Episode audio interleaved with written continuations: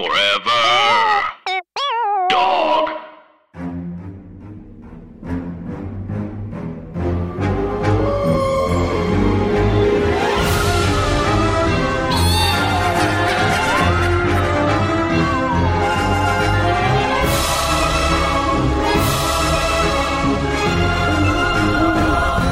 Hi, Anna. Hi, Andrew, And hey, everybody else. and welcome to our podcast.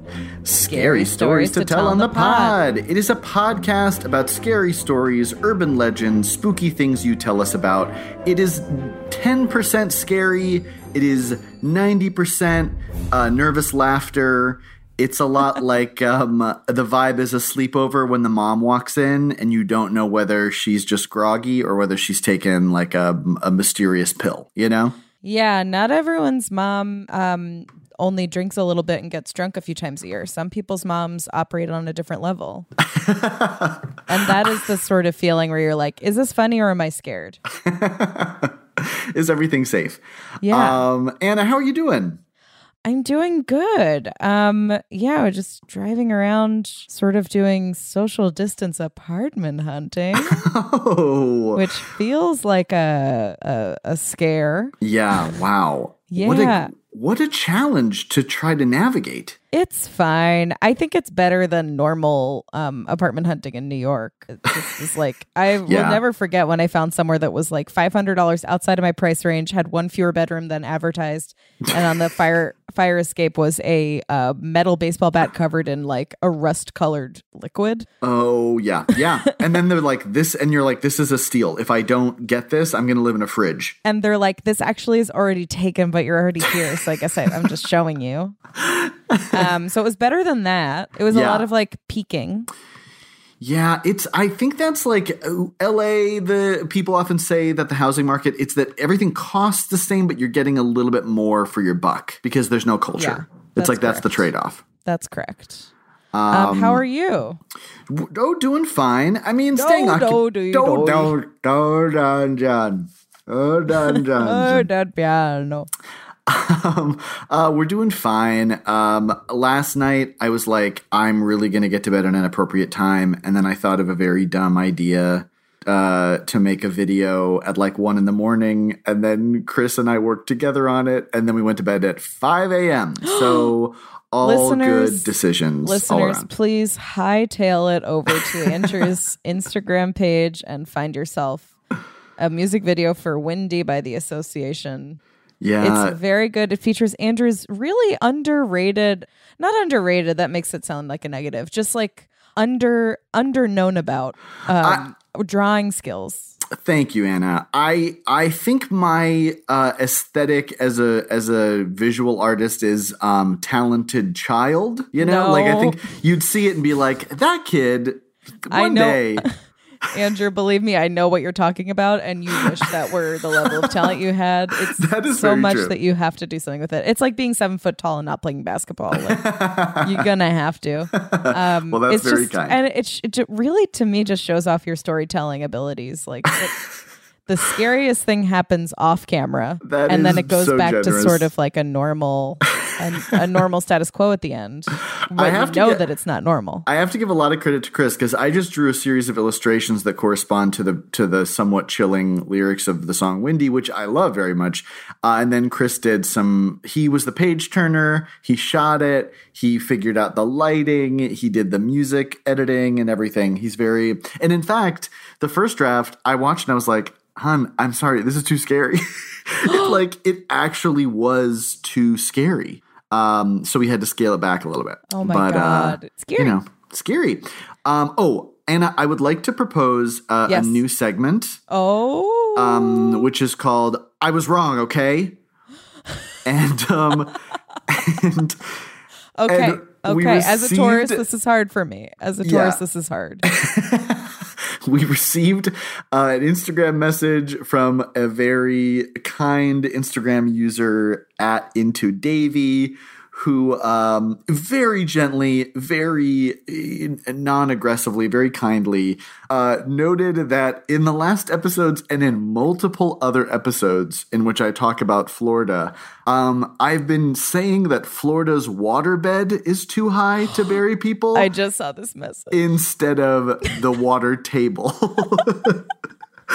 Which the waterbed is too high. the concept of Florida's waterbed being too high is the funniest thing I thing can is- imagine. The thing is, every waterbed is ankle height. It is the lowest. I can't picture. And they said unless it's a waterbed up on On stilts, stilts, haha, which I which thought is- was very funny. would be fun. I'd love to be in like a first class airplane where the seat goes totally flat and it's a, a waterbed, a water seat. So that really is a moment in which the Florida public school education jumped out of me. Um, Oh no! Yeah, it should be called the waterbed. so it is the water table. The water table is too high, and you still can bury people in Florida. But I was double checking with um, my brother Pete, who I mentioned in in the uh, last episode, and he said that what they would do is they would build crypts. Um, like concrete crypts, and that when they would be excavated, they would just be filled with water, which that's very scary to me. Oh, scary! I don't want to be me. dead and wet. No, pick one. I They're will be alive hard. and wet. I will be dead and dry. Those are the only two options. Make me a mummy. Andrew and I deserve to be mummies. no, I, we really do. We really do. Should we do like once it gets into June? Should the summer just be Steven Summer summer? Oh, oh my God, Anna. Yeah, yeah, Stephen that's- Summer? That is correct. I think instead of urban legisodes, let's do it's We'll Stephen do Summer, summer Summer. summer Stevens. I love that. Would you guys be into that? Sound off. Is he okay? Is but he only be nice. Does is anyone does has anyone ever walked dogs for him or something? Does anyone? Yeah, I hope he's cool. I mean, here's the deal. He has he has four movies that are kind of classic horror movies. Classic horror. Horror. A classic horror. Um, I and I believe they're Deep Impact, The Mummy, Van Helsing, and The Mummy Returns. And did he do the third one? Yes. Okay, well then I fine. just said yes without knowing if that was true. Didn't he also do Scorpion King? oh, maybe he did. That would make sense. I just asked that with the affect of like Christine Baranski playing a horny neighbor in an 80s thing. Didn't he also do the Scorpion King? Um, Didn't yeah. he also do the Scorpion King? yeah. Um. Oh, Ina, I love that idea so much. I think that's great. Did you call me Ina? I did say Ina. I did, and um, I was wrong. Okay, that's a follow. and that concludes this season's episode of I Was Wrong, okay. Anna, Anna is is uh, like a, a better barefoot Contessa. I am Ina- becoming Ina more her. I used an Instapot three to four times this week. Um, 12% correctly each time.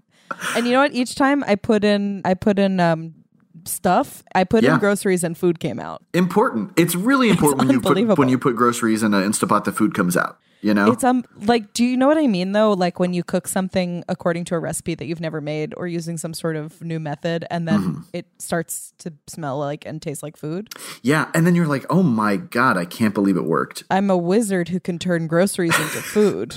Sometimes I also don't believe recipes. It's like a flat earther. For, like I'm like, Yes. no, you know. I'm like, I don't think I need to rinse it and pat it dry. Go to hell. right or like i think i think i held off a long time every recipe is like put in half a cup of pasta water and i'm like i don't want my i don't want this to be soup and it took me a long time to believe that that is true I know. I remembered to reserve pasta water a month ago, and I had to immediately inform Jason's roommates that I remembered to reserve pasta water, and they did such an amazing job of acting excited for me. wow yeah i mean as they should that's a big step once you start saving pasta water It's a lot. uh, so it is a wednesday It's a Wednesday. Uh, and it is my turn to do an urban legisode oh wow that i just had a full history teacher burp you know that you one just you just swallowed your nose. Yeah, when you're like, yeah, when it comes up, it's like in the middle of saying like Teapot Dome scandal, and then it's there. Um, you yeah, just for that burp, you suddenly were wearing a short sleeve button down with a tie. You cannot wear a long sleeve button down and teach the children. No, Um, not okay, unless you're so- a band teacher. Not unless you're a band teacher, in which case it is a requirement. You're gonna roll them up. So um, we're going into part three of my mini series in Urban Legisode territory of Icons of Horror. Icons of horror. And this one, Anna, I was excited about, although then I regretted it because it really did actually scare me. Uh, the icon of horror that I've uh, selected for today is the Boogeyman. Andrew. Yeah, this one was fun. And this one, I also had to make some strict decisions about keeping it strictly to the Boogeyman because there are different cultural versions of the Boogeyman that I would also just want to do whole episodes about. But I'll make one exception within this episode, which you'll soon This see. is the Mickey Mouse version of of the boogeyman. We're not talking about Oswald the rabbit. We're not Right. talking about like Goofy. Like this is straight up. So this this one really chilled me because a lot of the stuff I just didn't know, and um, there's some like anthropological things that I'm just very fascinated by. Uh, the sources for this one, just a heads up, are mythology.net. Um, an article in the New York Times published in 2004 by William Safire. Uh, the vintage scary, the vintagenews.com, an article in Scientific American by Krystal D'Costa, and also um, a medical article called Some Nightmares Are Real by Dr. Arif Akhtar. Here we go, baby. So, the boogeyman is a mythical creature used by adults to frighten children into good behavior. Oh, also Wikipedia, obviously. Did you write that? no, this is the Wikipedia entry. Oh, great. Our Um, favorite book. Our favorite book. The boogeyman has no specific appearance, and conceptions vary drastically by household and culture, but is commonly depicted as a masculine or androgynous monster, tag yourself, um, that punishes children for misbehavior. The Lord knows it's me. Androgynous Monster is uh, an episode of America's Next Top Model. Um, I'm just sad because I got the pixie and I just never had short hair even when I was a baby. I had pigtails when I came out. The boogeyman or a somewhat related creature can be found in every culture. Boogeymen may target a specific act or general misbehavior depending on what purpose needs serving, often based on a warning from a child's authority figure. So, even though um, very often the boogeyman has no specific appearance, in almost all iterations there is reference to the boogeyman being large and brutish, with fangs, talons, and glowing eyes. However, particularly in uh, Europe, the boogeyman is almost always shrouded in bed sheets to hide his true form. Uh, some versions give him bug like qualities. Others depict him as a ghost or a shadow. But the most uniform quality that's like a dependable characteristic that you can always find in boogeymen uh, or boogie people is uh, shape shifting. So, You're like, just describing Billie Eilish. I am. Oh, Billie Eilish Wrapped in, in the Bailey sheets. School Kids universe is like Yes. uh, boogeymen don't appear on top 10 pop charts. Yeah, just yeah, the the sheets to obscure their true form feels feels yeah. like. Oh, man. Um, so, if we want to get into some etymology here, I thought you were gonna say edamame, and I was like, I yeah. I do want to get into some edamame here. no one has ever said no. I don't want to help with edamame. That's true. And in fact, sometimes if there's an option to have edamame instead of fries, I'll go with the edamame. Uh, so the word bogey or boogie is believed to be derived from Middle English bog or bug, which more time. means bog or bug. That's the be- with the pronunciations here when we're talking about root Bug. words. I'm just apologizing in advance. I don't know. Um, that means something frightening or scarecrow.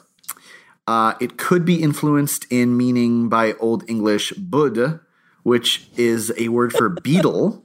But this one's really interesting. Um, during the Black Plague, uh, there were people called buggy men who were the ones who would come around with a buggy and pick up your dead relatives. And they would often be old, sickly people themselves, or older, big, sickly people themselves, often covered in a shroud to hide boils and buboes that they would have gotten from the bubonic plague or whatever plague was in fashion at the So time. the buggy men could be bugga or bugga men with their yes. with their shrouds to cover their boils and their bobos Yes. and their boobos. And Anna, we haven't even gotten started. This is what's so creepy to me about the boogeyman, okay? Um, in Southeast Asia, the term boogeyman is supposedly supposed to come from the Boogies or the Buginese pirates, who were ruthless seafarers of southern Siwali, uh, southern Sulawesi, Sulawesi, which is Indonesia's third largest island. And these pirates often plagued early English and Dutch trading ships of the British East India Company and Dutch East India Company. And while it's popularly believed that this resulted in like the whole European conception of the boogeyman, it probably highly influenced, obviously, Indonesia and Holland. But um, there are references to the boogeyman prior to this happening. Um, but then what's even wilder is in Luo dialects in Eastern Africa, the term bwogo, with a pronunciation that sounds like buga, means to scare. Uh, and, and it doesn't even, it just keeps going. These are all of the various terms for boogeymen uh, in countries ranging from Scotland, Holland, uh, Wales, Serbia, the Czech Republic, Oh, Greece, Ukraine. And here's the list. Are you ready? Bogle, Buziman, Boaman, Buziman, Busiman, Bomand, Buzimand, Bokan, Puka, Buga, uh, Puki, Bogu, Buka, Babe, Babaika, Bauk, Bubulus, Baubus, Bobo, Bubak, Bubak, um, uh, Pau Pau, Babulas, uh, Babao, Baban, Baobao, and Papu, which all sound very similar, right? Which we are to believe that the boogeyman is therefore real Well, and th- universal. Th- yeah, this is what's so interesting is that I mean, this is what's like creepy about it being we we actually don't know where like the root exactly comes from of the boogeyman because also many of these different root words mean different things. Like um one of them one of them means like to take little bites. Like there's all these different root words for these things that are coming from different languages. Um yeah, I wish I had a I had a better sense of uh um, language tracing, but I thought that was just fascinating and very spooky. Very spooky. So, um, the American conception of the boogeyman really pops into the like cultural consciousness with the migration of Irish immigrants, which we've talked about several times. The idea of a nursery bogey that becomes to that begins to be a big thing uh, where especially in cities where uh, um, irish and german immigrants were going because there are a ton of german boogeymen there are a ton of irish boogeymen. They all kind of coalesced into one figure. And then they became like more widespread out of immigrant communities um, due to a serial killer named albert fish who i don't want to talk Oh. a ton about. Is just a really it's just a really horrible awful story. Um, he was a guy who took little kids into a house in Westchester and ate them, and then would write letters to the parents about having eaten them. He kind of he's kind of the first and the worst to a lot yes, the first and the worst. Yeah, yeah, and uh, he in newspapers at the time was referred to as the Wisteria Werewolf, the Brooklyn Vampire, and also just quite simply the Boogeyman. I mean, if the shoe fits. if the shoe fits, which then interestingly, then that becomes a thing where the boogeyman in the American, um, in like its American personification, also kind of gives way to the invention of like slashers from slasher films. Um, Michael Myers in the Halloween movie is referred to as the boogeyman by the children who see him. In the end, Jamie Lee Curtis? Yeah, in the end, Jamie Lee Curtis is like, "Was that the boogeyman?" And then the doctor's like, "Yes, that was the boogeyman." Uh, and then, of course, there's Freddy Krueger, uh, Yeah. who is the the like big line of the movie is when the Nancy, the lead girl in that, is like, I, I can remember Nancy. Why can't I remember? Is it Janie? Uh, everyone's gonna freak out and be so angry at us. I think Um, it's okay. uh, uh, Nancy says, like, do you believe in the boogeyman? Um, and that kind of gives way to this idea that the boogeyman is someone who appears in nightmares, uh, which ties into sleep paralysis, sleep paralysis, which we've also covered pretty extensively Yeah. um, on the podcast. But Wes Craven, who directed uh, Nightmare on Elm Street, was inspired by uh, this true story that led to this to, that led to the idea behind Nightmare on Elm Street. Uh, and the true story is that um, He'd read an article in the LA Times about a family who had escaped the killing fields in Cambodia and managed to get to the US. And mm. things were fine. And then suddenly the young son was having very disturbing nightmares. He told his parents he was afraid that if he slept, the thing chasing him would get him. So he tried to stay awake for days at a time. When he oh. finally fell asleep, his parents thought his crisis was over.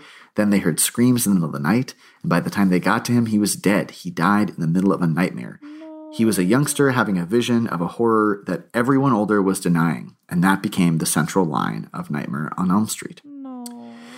So, this is a medical condition called SUNS, which is uh, sudden nocturnal death syndrome. Oh my God. And this was not specific to just one kid. This occurred amongst particularly East Asian immigrants in the late 70s, early uh, 80s in America, primarily a group known as the uh, Hmong.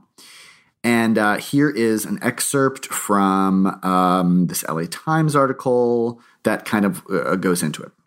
So, in 1981, the Centers for Disease Control began tracking a mysterious rash of sudden, unexplained nocturnal deaths occurring in apparently healthy male immigrants from Vietnam, Laos, and Cambodia. The problem, unknown in other ethnic groups, has now claimed more than 104 men, averaging 33 years of age, and one oh. woman, according to Dr. Gib Parrish, a CDC medical epidemiologist. 98% of the deaths occurred between 10 p.m. and 8 a.m. Oh. In 1981, the peak year of these deaths, 26 men, often Hmong refugees from the highlands of northern Laos, died in their sleep. Usually the victims were simply found dead, but when medics arrived quickly, the men's hearts were fibrillating or contracting wildly, a symptom Parrish said may result from numerous possible causes. So, a little bit of background on the Hmong, which I, again, I looked up pronunciation of. If I'm getting it it's wrong, Hmong. Hmong. Yes. Oh, you're right. You're right. It is Hmong. Um, so the Hmong people uh, of Laotian origin who had fought for the Americans uh, during the CIA war, or no, during the Vietnam War. Whoa. Andrew. Uh, no, no, no. Sorry, I just I skipped a sentence. Um, No, we this like- this happened through CIA funding. Yikes! Yay. I feel the laser pointer on me head. Um, It's on me head. it's on me head. But when the U.S. left, these people were abandoned to fend for themselves. And as the Laotian government fell under communist rule, the Hmong became targets of the regime. This forced them to flee under risk of death, or worse, if they were imprisoned in re education camps. Uh, and some of those who fled ended up in the United States, most in California. So, all of these Hmong cases of SUNS were, like before, almost all men. There was just one woman who died. Um, uh, the median age was 33, but the ages ranged from 25 to 44. They were all very recent arrivals, um, no longer than a year and a half. Um, I think the average was like uh, 14 months. Um, they all died or at least became seriously unwell during sleep, not like beforehand uh, while they were waking. And there were no obvious abnormalities found during autopsy. Um, so, uh, a thought behind this uh, immediately is like, uh, well, these are you know these are symptoms of uh, sleep paralysis, very stressful nightmares, um, post traumatic stress disorder. Uh, these things can happen, and SUNS happens often as a as a thing that's triggered by stress.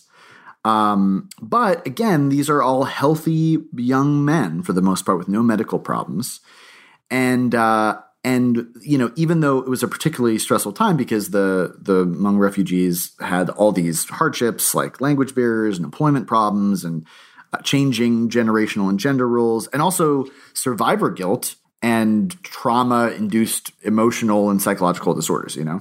Right.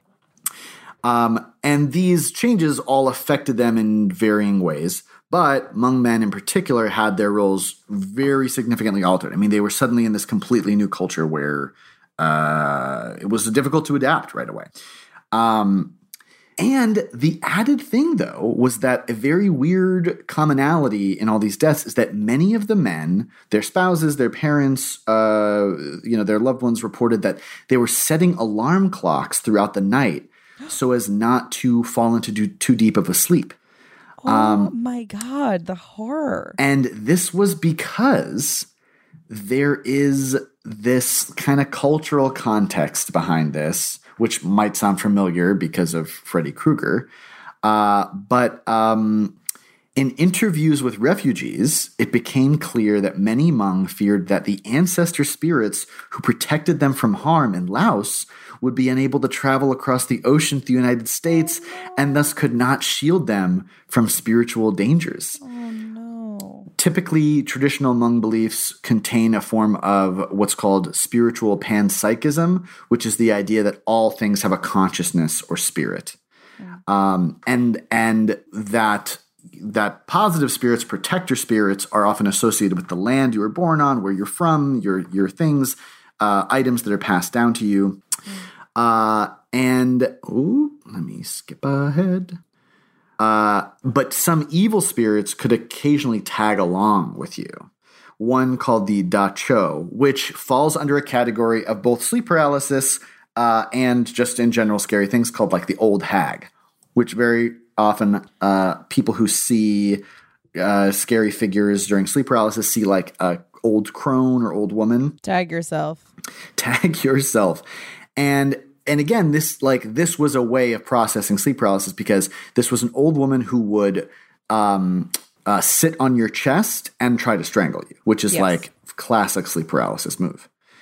Uh, at least once a year, those evil spirits must be fed. If someone forgets to feed them, then they will come back to disturb you. So, either all of this stress is contributing to nightmares and sleep paralysis that are uh, circulating around this Dacho character. Um, and then the problem is, is that why why suns happens is often because you're not getting enough sleep. There's a tremendous amount of stress on your heart. Your body can't say, recharge. I wondered how much was because of the lack of sleep because that really can fuck you up. and that's and i think that's like right now it seems at least from the articles that i've read and certainly maybe people out there with better medical journal knowledge than i have uh, would say different but it seems like the general consensus is that um, this is because they, these men were not getting enough sleep they were not experiencing any rem cycles to avoid having any sort of dreams uh, and they were they would like set alarms every hour and like 10 minutes which i think in rem can be found every like 30 minutes or every hour and 30 minutes. Um, but i think what's so scary about that obviously is that at a certain point if you believe in a thing enough that it can hurt you you know like Yeah. um, which there is this there's this great article in Scientific American about the value of of, of boogeymen and like why we have them, and apparently. In, in our childhood brain development, from the ages of like two to three in particular, it's really important that um, abstract ideas get put into like totems or physical things, you know? So it's like that's kind of around the time that people really establish a connection to a stuffed animal, which is like to experience comfort when I can't be with my parents or family. I have this thing that represents comfort that then like triggers the part in my brain that is comfort. And the concept of danger or fear or scariness in the abstract, a child can't process. And they need something to like focus on. And either that's a thing that that someone else creates, or it's a thing that they create in their own head. And that um, this child psychologist who's interviewed in the article says, like, it's better to introduce a boogeyman to be afraid of, so that then that's where that goes in your early development. And then your parents can say, like, but that's not real. Like, you will experience that feeling, and that is a real feeling, but you you there you have some agency. Like, you don't have to be afraid of this thing. Wild. Yeah, which I just thought was interesting. Oh, also just a funny thing, you know, like the association with boogeyman with like being in closets and coming out of closets. That is an American invention because uh, as there was more money in a rising middle class, more people could afford to have closets. More people could afford to have more stuff than they need. I know, which I just thought was so funny. That's like that's kind of um, uh, a, a monster created from the rising middle class. also, the Costco demon. the bourgeoisie man. That was good, Andrew. Thank you very much. Yeah, that was I. And again, I, like in my research, there are virtually hundreds upon hundreds of boogie boogeymen, boogie women, boogie beings. Thank you. Thank you. Um, Thank you. Wow. yeah. and and I'm excited to touch on all of them, but I thought it would be helpful to start from the source. There's also, I think, in um, uh, in Spanish folklore, something called Coco or Cocu, which Goya has a famous painting of that's in the Brooklyn Museum called like "Here Comes the Boogeyman," and it is one of the scariest images. Um, it's a mother. It's a mother holding her babies, cowering as a huge uh, shrouded figure is like looming over her. It's very scary. Oh, scary. Yeah, do you see it? Ugh. Yes. What does it say? Que viene el toco or coco. Yeah. Let me see. I remember seeing it there, I think. Very spooky. El Coco. Yeah, that's Coco, Coco. the movie. Yeah. Oh no. Yeah. there's um, also a whole subset of sack men, which are Oh. just scary men who come and take your kids and put them in a big sack. Kids love to be in sacks. Look, they're they're always doing p- pillow sack p- pillow sack races. Oh, what are they called? I don't. Hold on, because the salt's coming off of my rim, and then I have to lick the salt off the ground. And I can't have that. I haven't mowed this lawn. Hi, everybody. Tim Heidecker here with huge news. We have a terrific episode of Office Hours Live prepared for you. We had the great stand up comedian Kyle Kinane come in and a very special in studio music session from legendary Mdou Moctar. You're not going to want to miss this one. You can find it on your podcast app of choice by going to Sears or Macy's and getting an iPod and then coming home, charging it up, and listening through your app.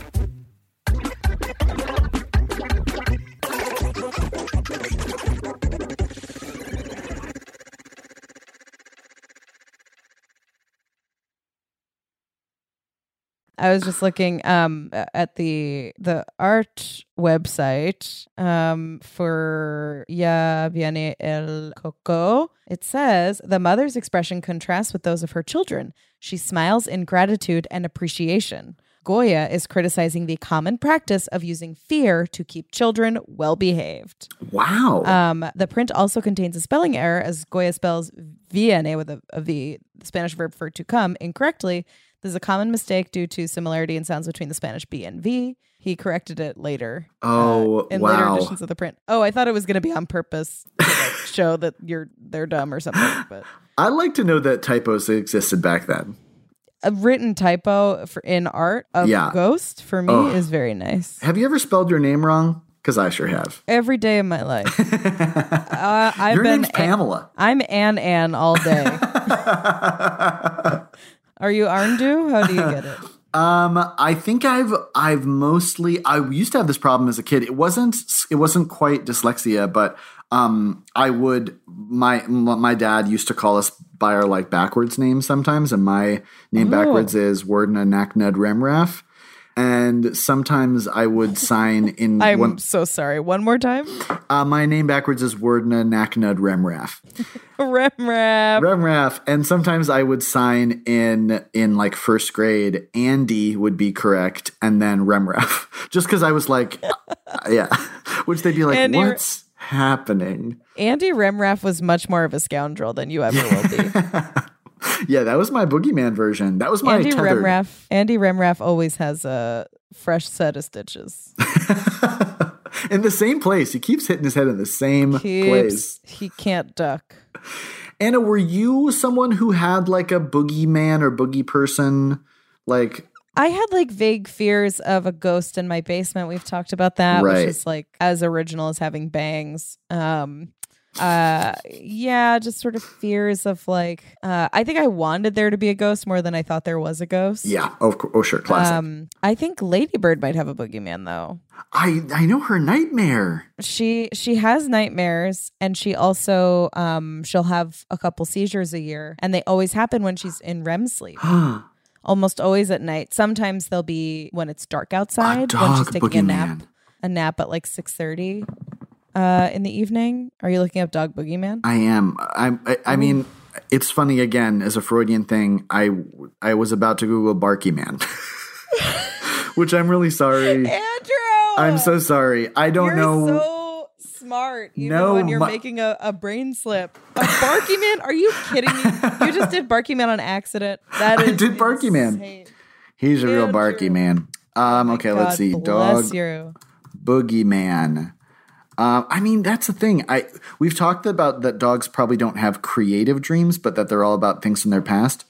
That's what Um, I've heard. Yeah, that it's their memories instead of us being like, oh, it was this thing that could happen. Okay, I'm seeing what I'm primarily seeing is a thing called the boogeyman syndrome, which is about um, uh, dog phobias, and it's about not don't have a toy that don't like bring out a toy that scares your dog because you like Oh. seeing him scared because that get, that like gives this thing a lot of power. Oh, wait, what thing? The toy? Like um, I remember the Warrens used to their, their the Warrens dog John um, Cosmo. Uh, they had this big squeaky log, and Cosmo was terrified of it. Like, and and we when we were little, we used to like squeak it to like see him freak out, and then gradually, I think we are you know our empathy sharpened. We were like, oh wait, this is cruel to do to the dog, but we just had to like they just had to kind of get rid of that toy.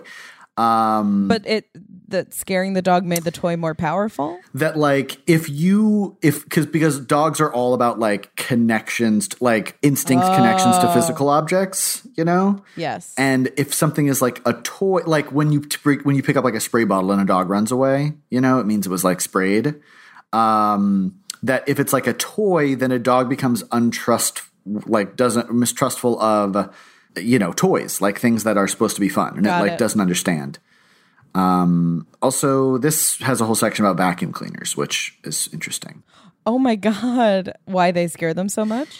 yeah which is that um it's like a semi unfamiliar thing that is brought out occasionally um and that makes a very loud startling noise Got it. um it, that that's also like on their level and it mimics this is very funny it mimics aggressive uh canine movement which is like oh yeah. like low to ground like approaching receive like retreating approaching retreating we can all agree that a vacuum is a rude dog.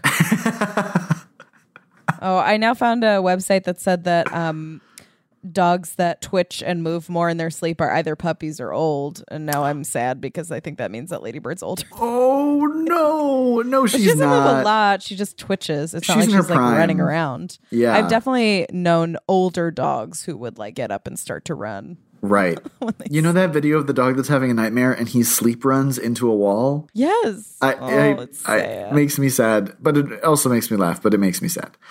Um.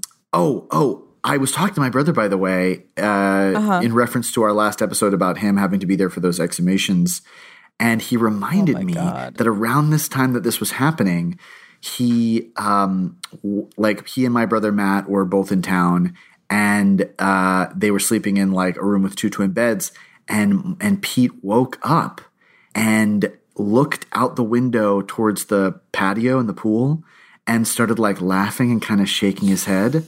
And Matt was like, What are you looking at? And Pete said, Don't you see them? And Matt was like, What? And Pete said, The skeletons, oh which my is hard Pete. information Pete? to receive. Pete. God bless. Oh my God on earth. God bless and keep you. The skeletons. the skeletons. Oh yeah.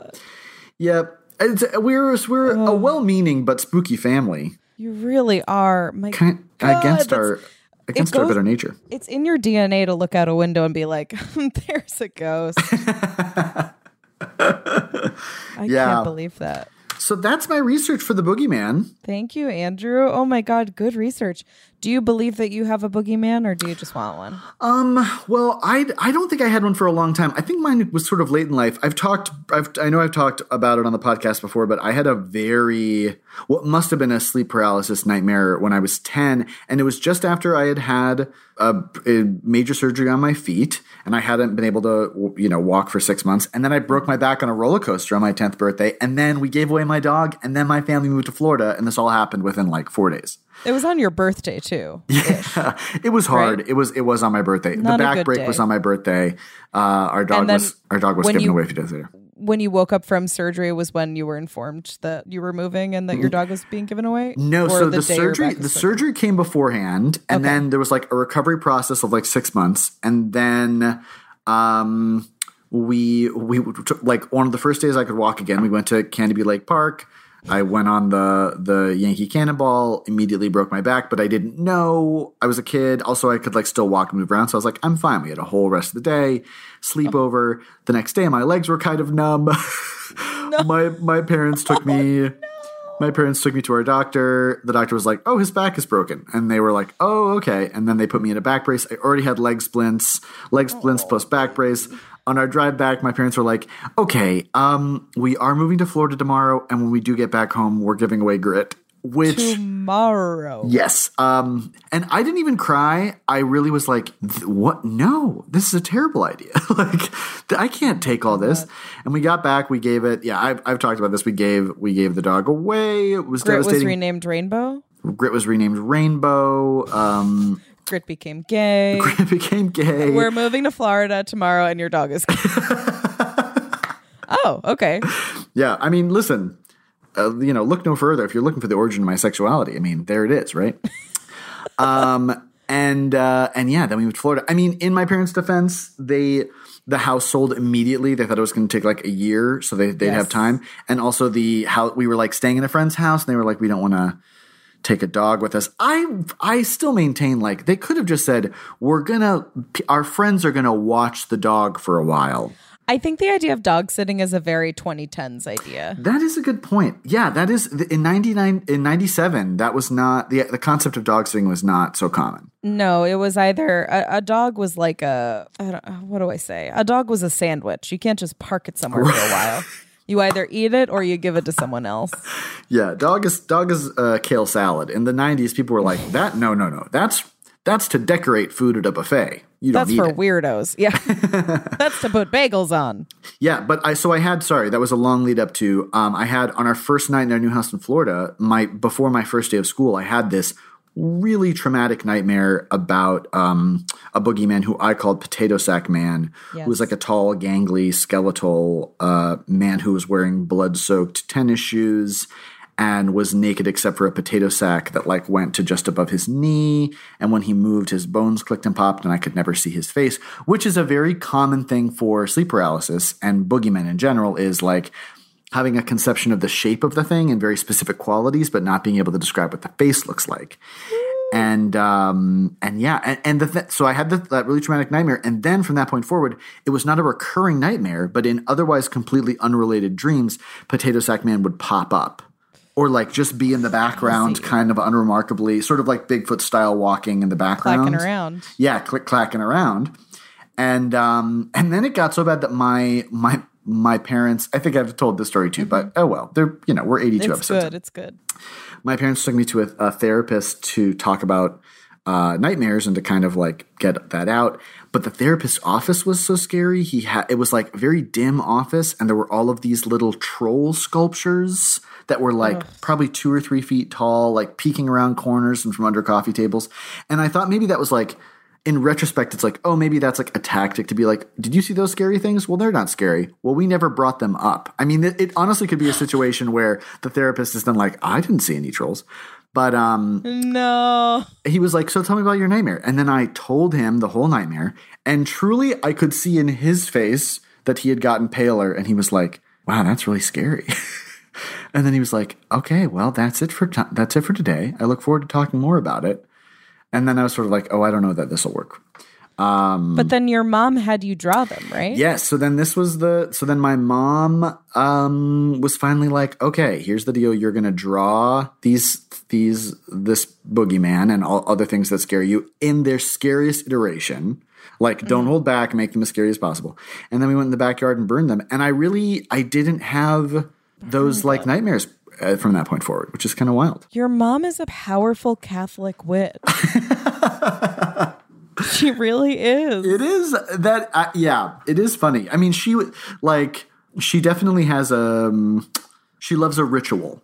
She's you know? so good at making things special. Like she's good at holidays, but then also sometimes like she does was it for Good Friday that she like Oh no, it's on Christmas Eve. There's like candles and everyone's Oh, uh, the uh, winter solstice. We Winter weren't allowed to use electricity, and yeah, and there, we had equinox celebrations and solstice celebrations, and my god. See? yeah, Catholic like observant Catholic women who do good in the community are also witches sometimes. that's true. I Which think is why like people don't trust nuns. right, That's why, right. It's that why sort of um what's the word? There's when you look at the like chaotic good or like law abiding blah blah. Um yeah, my mom is kind of a chaotic good of Yes. uh, spirit of like she is she is a very devout Catholic person.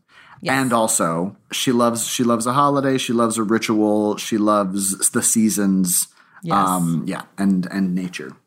Andrew, that rocks. Yeah, yeah. So so um that was my boogeyman. Yeah, send us in if you had your own particular boogeyman or boogie person. Yeah, either nighttime or sleep time. Yeah. Um, I definitely had it's nothing as near as like epic and cinematic as yours, but like I I had chase dreams for a long time. Oh yeah. And I dreamt about being chased either by aliens or zombies or one time it was a murderer who looked a lot like one of my uncles. Oh no. You know what? I have a lot of uncles. It's nothing personal. Uh, if if you're white and in your 50s, guess what? You look like one of my uncles. And um but he, it would it wasn't him.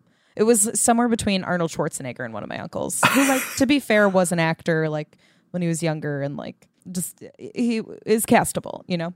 Yeah. Um, and it was just that he was holding a big knife and walking. it was always in a bigger version of my house or my friend Diana Kramer's house. Oh. Um, that had like much more up and downstairs, a little bit like the Winchester Mystery House. oh yeah, no, exactly. And there was a party with like 45 people in the house in all different areas. And it was, he was chasing me through, and people either were also running away from him or they were just having the party Whoa. as I was like scrambling through and like trying to find hiding places and like going through crawl spaces and like yeah, just going into a room that looked like it was closed and going through a small window into a bathroom into like uh, underneath the cabinet Oh, and then there was like so a scary. slide from under the cabinet to outside the house and then he was outside the house and Anna, what's crazy is this is ringing a bell in my research that one of the boogeymen of Germany, no no no is Andrew called- no no the bad uncle, Andrew which is like a trope. Andrew Isn't that crazy? I'm German I can't have this No, no. Yeah. But this no, is it's, like no okay this is just who do you think you are on PBS, but the spooky version. I know. And I'm like, and we were Jews who escaped the Holocaust. And the person's like, actually, um, you were Nazis who told their children that they were Jewish. Like the opposite of the opposite of British Jews telling their kids they were Christian. They're like, oh, you were Nazis who told their kids they were Jews, and then you escaped. A psychological torture. Um, oh, my god, the bad uncle. It makes sense though. It's like a man adjacent. It's not your dad, right. But it is a man that you know. And also, like, if you're a kid and, and the only people you're seeing are your family, then, like, that's going to enter your subconscious. And this thing that you're going to see at night has to, like, absorb some qualities of someone you see.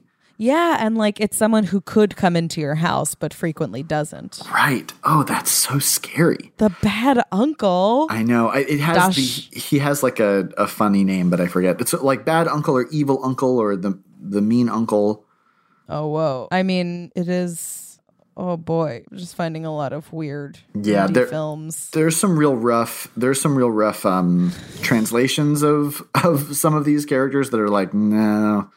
Yeah. One is from a film studio called Pure Taboo. Uh oh. Nope. Which- Avoid. Seems different. avoid. Avoid. Abort. Abort. Abort. Oh boy. Oh wow. Well, it was recent. Um anyway, Yeah. I don't think people. I don't think the youth should make films anymore. I don't think young people should be in films. Film is an old man's game and an old. I was gonna say an old woman's game, but I think an old woman's game sounds a lot of fun. Oh, the evil uncle. Um, yeah, I I think uh, a movie should be forty men, eight horses, and a dog. oh my god! Yeah, yeah. I uh, boogeymen are boogeymen are you know this is a hot take, but they're scary. There, that is a hot take, and you know what? We're gonna get some wild. I know We're gonna get some wild emails. But, people are gonna um, pop off, and I'm just gonna feel okay with that. Oh, the evil uncle. Yeah. from Luxembourg. You Luxembourg, that's it. Scary. the other one is the Hookman. Yeah, what's it? The Kropperman. Yeah, that's it. The Kropaman. He lives in the sewerage and uses his hook to catch children by the nose if they stand too close to a storm drain. Hello, it It it. Pennywise. Pennywise. Um, Stephen King also wrote a short story called The Boogeyman, which is very scary. Scary. I believe it's currently in development to be made into a horror movie by the by two horror movie writers that had a big hit recently, and I can't remember who, but it's okay. Oh, it was a horror movie. horror movie. The same people who made The Bad Uncle. um, I do love Stephen King's short stories. His book of short stories, Everything's Eventual, I got when I was suckered into like a scam book club. Oh, yeah. remember That when you would like the bread and six butter of books scam for two club. cents. Um, but I I ordered that was one of my books that I do believe I got my money's worth, and it.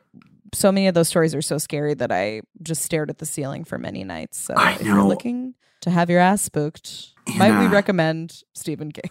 I had the same. I had the same one. I went a cabin that my family would go to in the summer had a Stephen King book of short stories, and one of them was called "Suffer the Little Children," and it was off. It was so scary, and it was about a, a old elementary school teacher who'd been doing it for a long time, and gradually she realizes that one of the students is turning into a bug, and Oh. is infecting the other students to turn them into bugs, and it's oh, just very scary. Don't do this, please, children. Children don't become bugs. And. And out, yeah, she'd Oh be great in the film version of that. wow, God, just put her in everything. casting ideas abound. Um, Anna, should we do something spooky that happened to us this week? That's a good call. Um, do you want?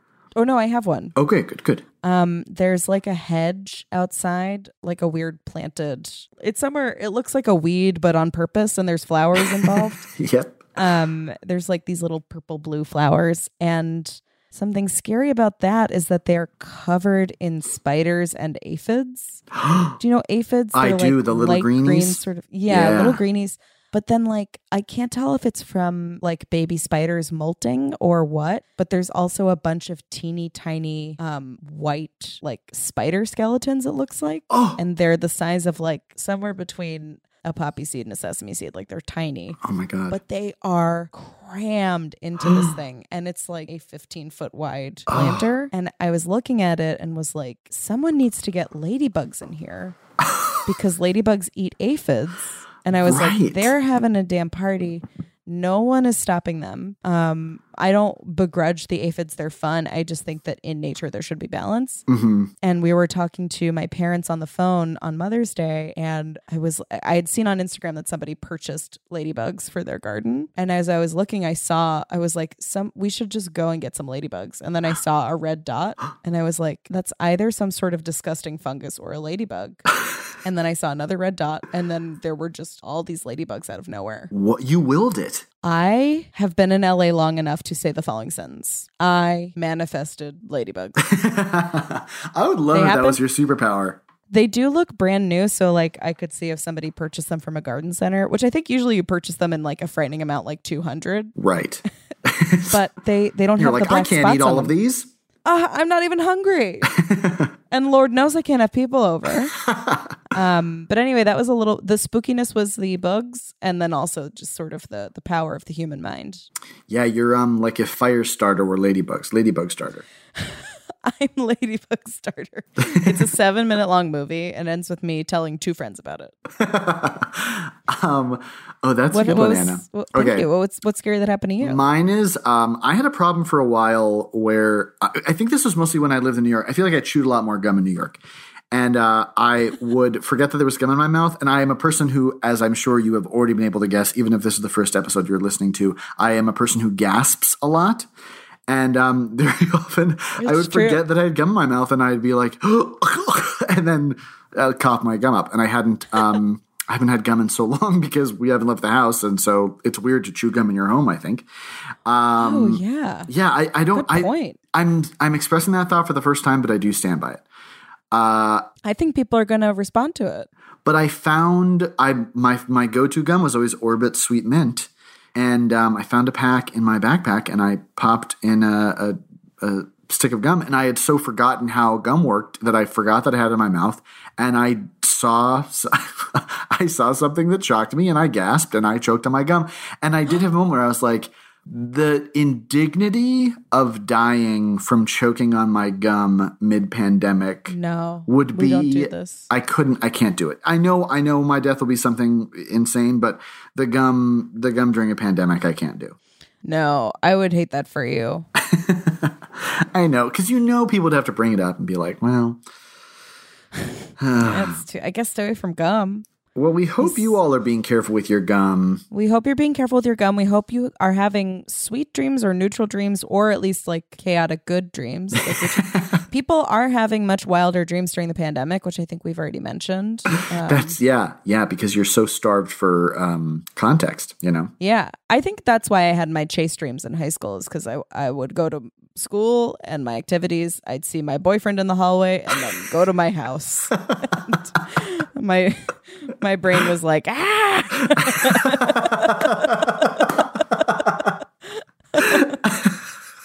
Oh man. Oh my god. That's true. That's true. Well, find new ways to get your brain stimulated this week, everybody. Um, give your nightmares a break. give it a break. You know what? Get those um get those diamond glue things. The diamond glue paint, That's right. Oh, that's a great idea. which looks unbelievably boring, but maybe Um, do that. Hey, and th- we have one other option that you could do. Get out. Forever. Dog. This has been a Forever Dog production. Executive produced by Brett Boehm, Joe Cilio, and Alex Ramsey.